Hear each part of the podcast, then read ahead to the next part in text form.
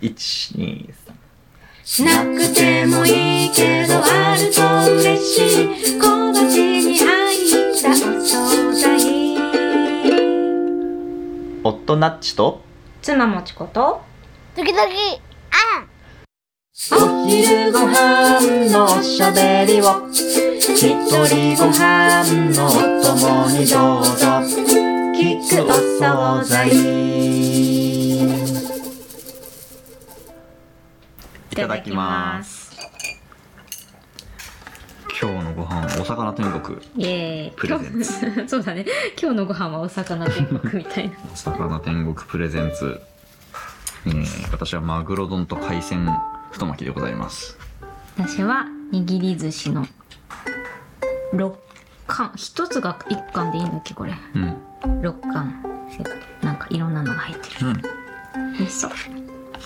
だ。一つが一貫でいいんだっけについて諸説ありますですねあ。そうだったね、うん前も調べたよねそれね、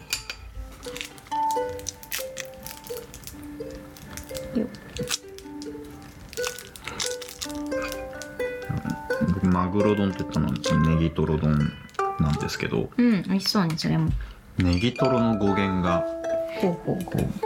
うねぎ取ることから来ているという俗説がありますねネギ取る真偽は不明ですね何ネギ取るわかんない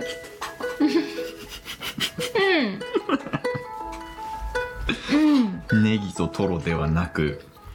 えーマグロの身をねぎ取るところうかーらんなんかそ名うやって前が来ていてうんでネギと一緒になったのはうん偶然か勘違いか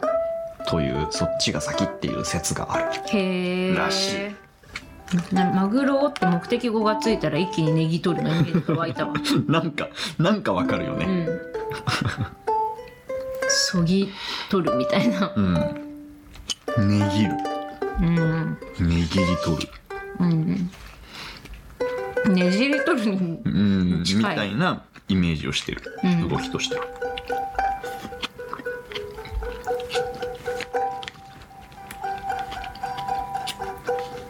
うんいいねなんかこの不確かなことを言う時は説があるって言っとけば大丈夫みたい便な利な 便利よね、説がある自分しか言ってなくても説があるからねうんそうだねだから皆さんにおかれましてはこの話をリツイートするときはうんくれぐれも「説がある」をつけるのを忘れないよう に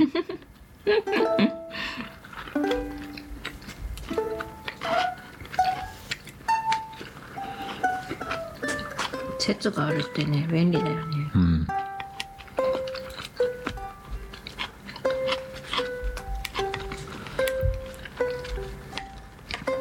一気に情報の信頼度が地面レベルまで落ちるからね、自由だよねでもねうん、信じるか信じないかはあなた次第っていうことでしょ、つまりうん責任は取りませんってこうんいいですねとね一説によるとっ てのものの本によるとと言われているみた いなどんどんふわっと度を上げてうん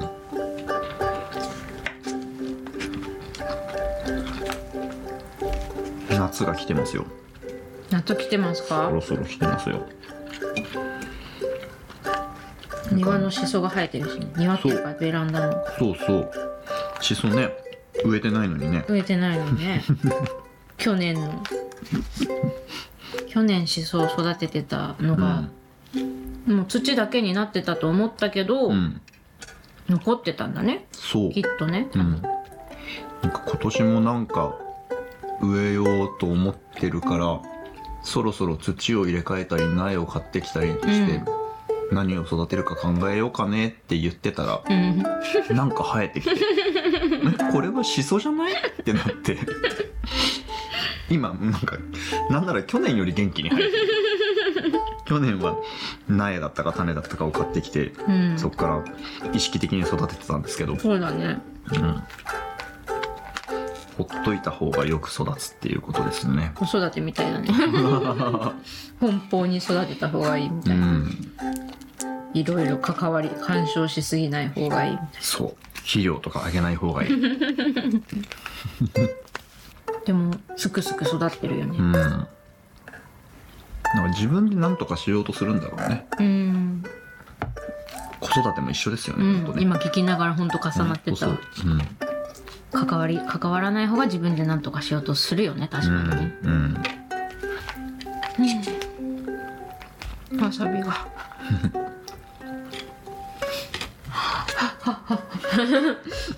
でもわさびがツーンときた時に、ん鼻から吸っ息を吸って口から吐くとうんうん収まるっていうのが唯一小学校の時かなんかにうん伊藤家の食卓で見て今も生き残ってる知識だなって思った伊藤家もっといろいろあったでしょういそんなことないよろいろ有益なことあったと思うけどなあそうだねでも確かにあれいい番組だったわ、うん生活の知恵みたいなねね何があったかなそれ言ってて俺も一個も覚えてない気がするな油性ペンに、うんあ油性ペンでちょっと落書きしちゃったとことかうに、んうん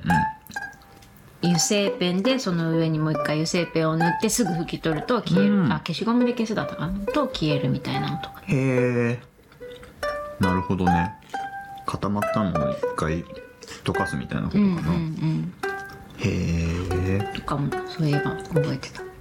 盲点だよねそういうさ毒を持って毒を制すみたいなのそうそうすごいよね盲点っていうメタファーめちゃくちゃうまいねあの今の状況に僕が盲点っていうのを出したのがうまいっていうことじゃなくていやそれでもいいけどうんあの目の眼球の中で、うんえー目の目の中に入ってる神経が集まってうん脳まで伸びているその集まってる一点ではその光を受け取ることができないからうんそこだけが見えない点になってるっていうのが盲点はいはいだと思うんですけどそれをさもう見えててもおかしくないやつなのになぜか見えないうん事柄みたいなことに転用したのめちゃくちゃうまいだから最初は何だろうお医者さんとかだったのかななのかな普通の人思いつかなくないそれを盲点と呼ぶなんてうさ、んか科学者かうん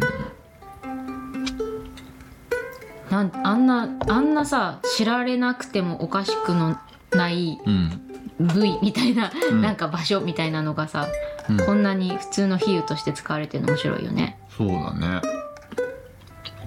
うん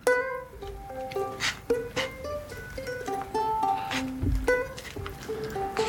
いやでもそういうのありそうだよな他にも普通に使ってるけど実はすごい専門用マニアック、うんあると思うわ、うんでもなんだろううーん五臓六腑に染み渡 るとかどうなんやうーんなんかもっとこうありそうなんだよ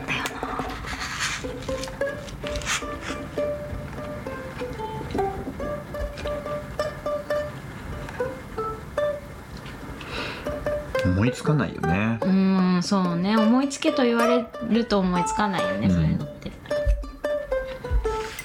わからでもその専門家側から見るとさんうんすごい奇妙な状況だろうねその例えば盲点だとさうん盲点っていうものを知ってるのになぜ他のこれは知らないのか、うんうんうん例えば視神経とかさなんかそう,、はいはいはいそういう言葉に馴染みがない人も盲点をめちゃくちゃ知ってるわけじゃん。うん、知ってるっていうか使ってるだろうね言葉としてはうん、だからそのね専門家からすると、うんなんそのアンバランスな知識みたいになうんうる、んなんで盲点だけ広まったんうん、そういうのもいっぱいありそうって思ったけど舞台では出てこないねあの機械体操でさうんかなり前の時代の話だけど、うんウルトラ C ってうんうんいうさ、うんウルトラ C だけは知ってるでしょ、うんでも何ウルトラ C ってってならないうんなるね何なのか分かんないよねうん何なのあれは、えっと、体操の技ってアルファベットで難度難しさうんうんというのが定められていてで今はね多分 G くらいまであるんじゃないかなうん僕がやってた時期に E か F が最高難度だったんだけどうんまあだんだんそのスポーツ科学とかうん器具の進化によってそれじゃ落ち着かなくなってきてどんどん足されていってるんだけど、うんで C までしかなかった時代にはいはい C 以上のものっていう、まあ、多分今 D とか E とか言われてるやつうんの技が出てきた時にうんそれのことをウルトラ C 難度と呼んでいたへえという背景が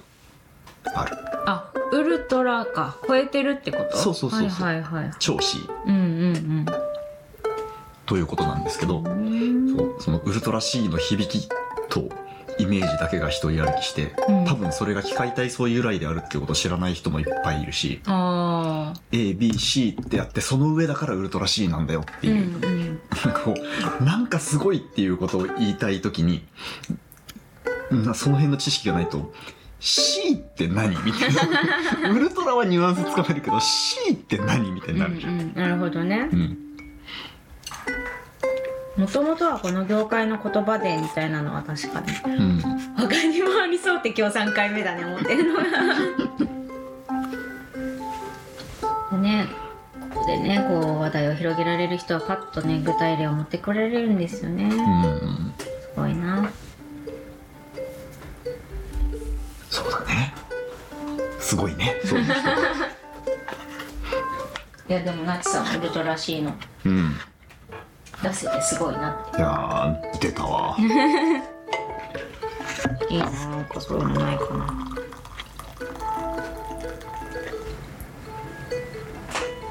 ないなないねうんじゃあもうないです盲点とウルトラ C だけですなんでそんな締めくくろうとする の絶対あるよ他にも いやいやいやいやこんだけ考えてないんだからもう世界にそれ以上存在しないこうないないじゃあナッチさんの世界ではそういう結論ということで私はもうちょっと広がりのある世界に住もうかな切り離さ れた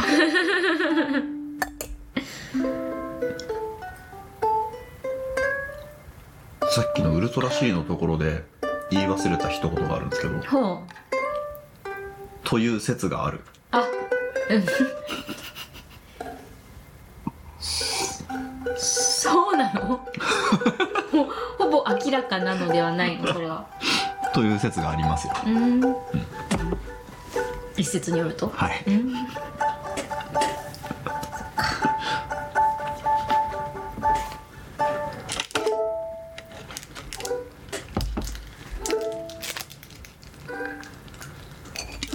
今から食べんのそれガリそううんもうお寿司を完食した段階でガリの小袋に手を伸ばして開けましたね今のやつなんかあのちょっとなんか食べたいなみたいなことだよね多分ねああ そううんそっかいやなんかガリとかさ、うんわさびとかさ緑茶とかさ、うん殺菌成分がああるからさ、うんあの生ものと一緒に食べられてきたみたいなさ、はいはいはいなんか日本の知恵みたいなのをすごい今、パッて思い出してうん何気ない組み合わせがねうん、うん当たり前のようにねうんうんそういえばお茶摘みって話してないね全然そうね今飲んでるのは普通のお茶ですけど、うんこの前ねお茶摘みに行ったんだよね新そう今新茶の季節なので、うん子供も一緒にお茶を摘みに行ってねお茶摘み体験みたいなやつ、ね、そうそうそう、穂先たけのこも取ってね山の中になちさんが分け入ってノコギリで5メートルくらいあるたけのこを切るっていう何のイベントに来たんだっけみたいな穂先たけのこの説明しようそうだよね、うんあれ結構新鮮だったの、うんはいあ私ですか、はい普通穂先たけのこ私も知らなかったんですけどえっと普通たけのこってこう土から出るか、まあ、出ないかぐらいのところでうん掘るっていうけど、うんの穂先たけのこはもう56メートルぐらいに伸びたやつの穂先だけを切るっていううんものだったんですけどそれが何でかっていうとその、えっと、1回目のその地面に出るか出ないかの取り時を逃すと、うんやっぱり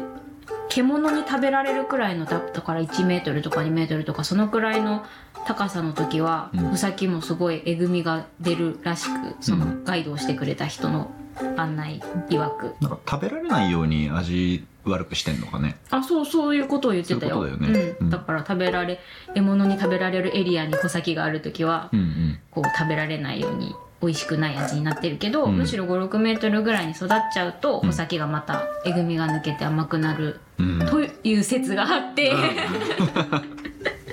そうそれでだからその穂先5 6メートルのやつの穂先だけを取るっていうねう、んのがあったんだよね。ね穂先だけっつってもね6 0ンチから8 0ンチぐらいそうだね、ううんまあ5 6 0センチくらいかな最終的に、うんそれをねその場であ皮を剥いた後にこうみんなでね何焚き火じゃなくてなんていうの広場でさ野炊き、野炊 きごぼごぼこう釜にうん、湯を沸かしてその場でいっぱい茹でてうん冷やしたのを参加者で持って帰れるっていうのがあったり、積んだお茶もねお茶っ葉も持ってきてそれもそれでねホットプレートで初めて製茶作業をしたよねそう帰ってきてからねそうそう、うん帰ってきてからはとりあえず電子レンジで1回目の火入れをその日のうちにしなくてはってので、不活化しないとそうそうそ悪くなっていくそう古くなっていくってことねう、うんまあ悪くまあ、あのわざとこう茶色くさせてからこう紅茶とかにもするうんのもあるけど、とりあえず新茶緑で本当は飲みたかったから、うん1回目の火入れをその日のレンチンしたけどどのくらいレンチンしたらいいのか、うんいまいちわからなくまあて、ねしたけど翌日の夜に製茶しようと思ったらやっぱり半分くらい茶色っぽくなってて。うん結果でもそのホットプレートでこう調べた通りに成茶をしてうん結果なんか頭頂ウーロン茶みたいなうんうん甘みのある頭頂ウーロン茶みたいなフレッシュで甘みのある頭頂ウーロン茶みたいな味になったようねんなんかとウーロン茶自体がその半発酵茶っていうこう紅茶と緑茶の中間みたいなうんうん同じ茶葉を緑茶で飲むかその発酵させて紅茶にするかの中とあ多分中間が半発酵茶なんだけど、うんうんなんかそれに近い感じになっててなるほどって思ったよね、うんそうだよね確かにみたい体感したよね、なうんすごいそれは逆に面白かったかもあこれはちょっとウーロン茶の緑茶だみたういんうんなうんうんうんなるほどってなったうんでもなんかやっぱりでもしんちゃんの甘みみたいなのがその中にもあうんって、うんうん面白かったね、うんそしてお茶すごい手間がかかるってことがそうねまあ、それは今はもう機械化されてるから、普通のそのね売られてるお茶の作業とはちょっと違うけど、うん一つ一つ手作業でやろうと思ったらこんなに手間のかかることだったんだっていうのがすごい本当だよねびっくりしましたね、うんひたすらこうじわじわ乾燥させていくっていうか、うんこう揉んでさなんだろう熱すぎてもいけないホットプレートのさ、うん高温から150度くらいのこうなんか低温の上でお茶をこう乾燥させては揉んで水分を一定にしてうんまた乾燥させて水分をなんかこう表面だけ乾いてもダメだから、うん揉みながらじわじわ乾かしていくってさ、ねはあみたいな、え、うん、機械化したいよねそうだね されてるねいや機械化したくなるよそりゃうんそうだねそれを繰り返していかなきゃいけないっていういやでもそれももう話した話だけどそれようやろうと思ったなですよ最初、うんだって機械化するにあたっても最初手作業でやっててう面ん倒、くさいから機械化っていう風になってきたはずで、うんなん手作業でそれやってたのすごいなみたいなかねもうちょっと楽にさあのパリパリ食べるみたいな食べ方にシフトしてうんお茶を作るという文化が廃れていってもおかしくないと思うぐらい面倒くさかったよねそうだよねそうだよねまあでも薬みたいなところから最初はさスタートしてるからあーその体にいいみたいなうんうんうんなんか薬を煎じるみたいなさ、うん薬として頑張ってたのかもしれななるいほよどねなんかもっとこう林業の中とかだと直接葉ば葉っぱにうんこう、なんかお湯を注いでみたいな、そういううんうんなうんんかそういうワイルドなお茶の飲み方もあったらしいよ。はいはいはいダンジョン飯とかで出てきそうなお茶やなっ何段準備して。ていう漫画があるんですようん。あのえっ、ー、とねダンジョンとなんか目的を持って冒険してるんですけど、うん。ダンジョンわかるねダンジョン一回ね覚えたよこの番組で。うんうん。迷宮 ねでそこにうん。まあその持ってくる食料とかそんなにないから身軽で行かなきゃいけないからうね、ん。だからそこに出てくるモンスターとか生えてる草とかうん。を、まあ、食べるんですけどうん。それどうやって調理したらうまかろうかみたいなことをはいはいはい。考えてるの,、うんうんあのそこに出てくる食材は全部架空だから、うんどうやったらうまいかみたいなのってそれももう架空の架空なんだけど、なあめっちゃ楽しそうじゃ。うんんだけどなんかすごい妙に議論がしっかりしてたり、うん。すごい美味しそうだったり、うんなんかこう例えばこういうモンスターのスライムとかね、うん。なんかが出てきてこいつを食べようとなったら、あうん確かにそうやるとうまそうだなみた いな何にも分かんないんだけそどうなんだ。そうでもそうそういうね描写がうまいう漫画がん。あるんですけど、そうなんだね。なんかそういうところで、うんこのそこの辺に生えてる葉っぱをなんかちょちょっと手でうん揉みつぶして、うん。はお湯をかけてその汁を飲むんだみたいなこと言われたら、いあうまそうってなる それうまそうだなってなるやつだなとう思っんて、うんうん。なるほどね。うんそうね。その食材をどうやって食べたら一番一番何美味しいのかとかうん食べやすいのかとかさ。うんうん無限に研究の違いはあるだろうねだからこれね今だって料理をす料理研究家みたいな人いっぱいいるけどうさ、んそうだよねなんかあの誤解を恐れずに言うとですね、うん料理研究家ってさうん、うんなんかこう何やってんのっていうあの料理の研究料で理す研よ究ってなんだよみたいなうんところにぐらいしかね、うん僕は解像度がなかったんですけど、こうんう料理を自分でするようになってからとかさはいはいこうやってお茶作りとかあうんそういうものに触れるたびに、うんあ研究あるわってそうだよねパン作りとかもさ、んそうなんか結構研究しどころでしょうみたいなのすごいあるよね、ね日々レシピを生み出している人たちはめちゃめちゃすごいなと思ってるうんさっきからねお茶っ葉食べてるうん、パリパリ食べる方向に行か行かなかった話からだこうお茶っ葉を食べ出してる けどお茶の出がらしをね食べ出してるこの前さその、おあごめんあどうぞお茶摘みのさうんに行った時にその新茶の芽をその案内してくれた農家さんがこうんうそのまま、まあむ虫がいなければそのまま食べていいって言ったからさ、うんうんちょっと味見して新茶の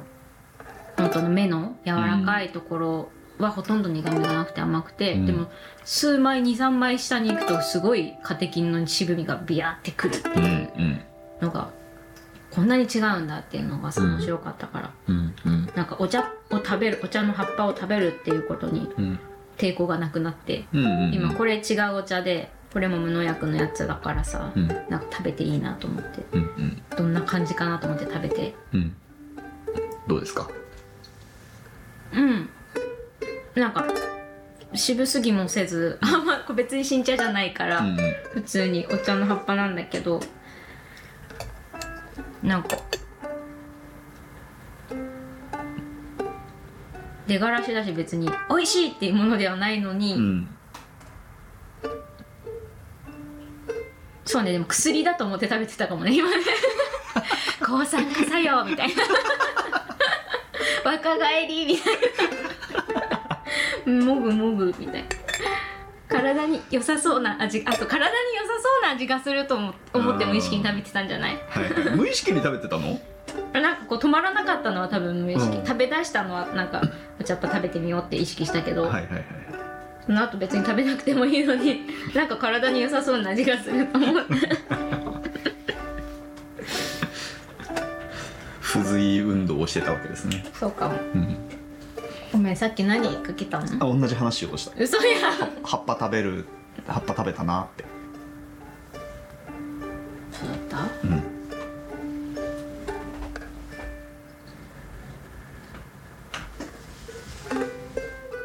もうこれもきっとその料理研究家の人たちとかがさお茶の出がらしをこう何佃煮にするとかさうんうんうんなんかきっと、まあ、掃除に使うとかは普通に家事の知恵としてあるけうど、んなんか美味しく食べる方法ももしかしたらあるかもしれないよねそうだねう、うんんそうね掃除とか消臭とかはよく聞くけどねうんこの菊お惣菜もはいあの一人ご飯のお供にと言ってますけども、はいはい皆さん自分のね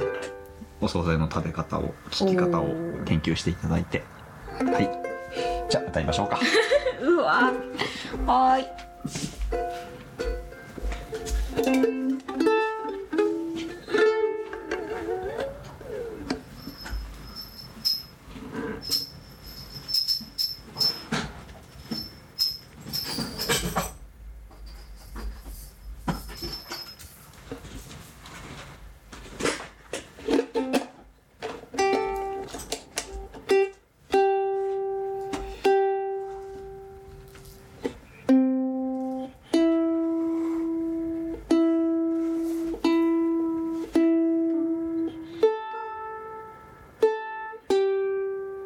チューニングの音っていいよねへえあでもオーケストラとかでもねあそうそうそうそうオーケストラのさ演奏前のあのホールでチューニングしてる時間すごい好きなんだけうど、ん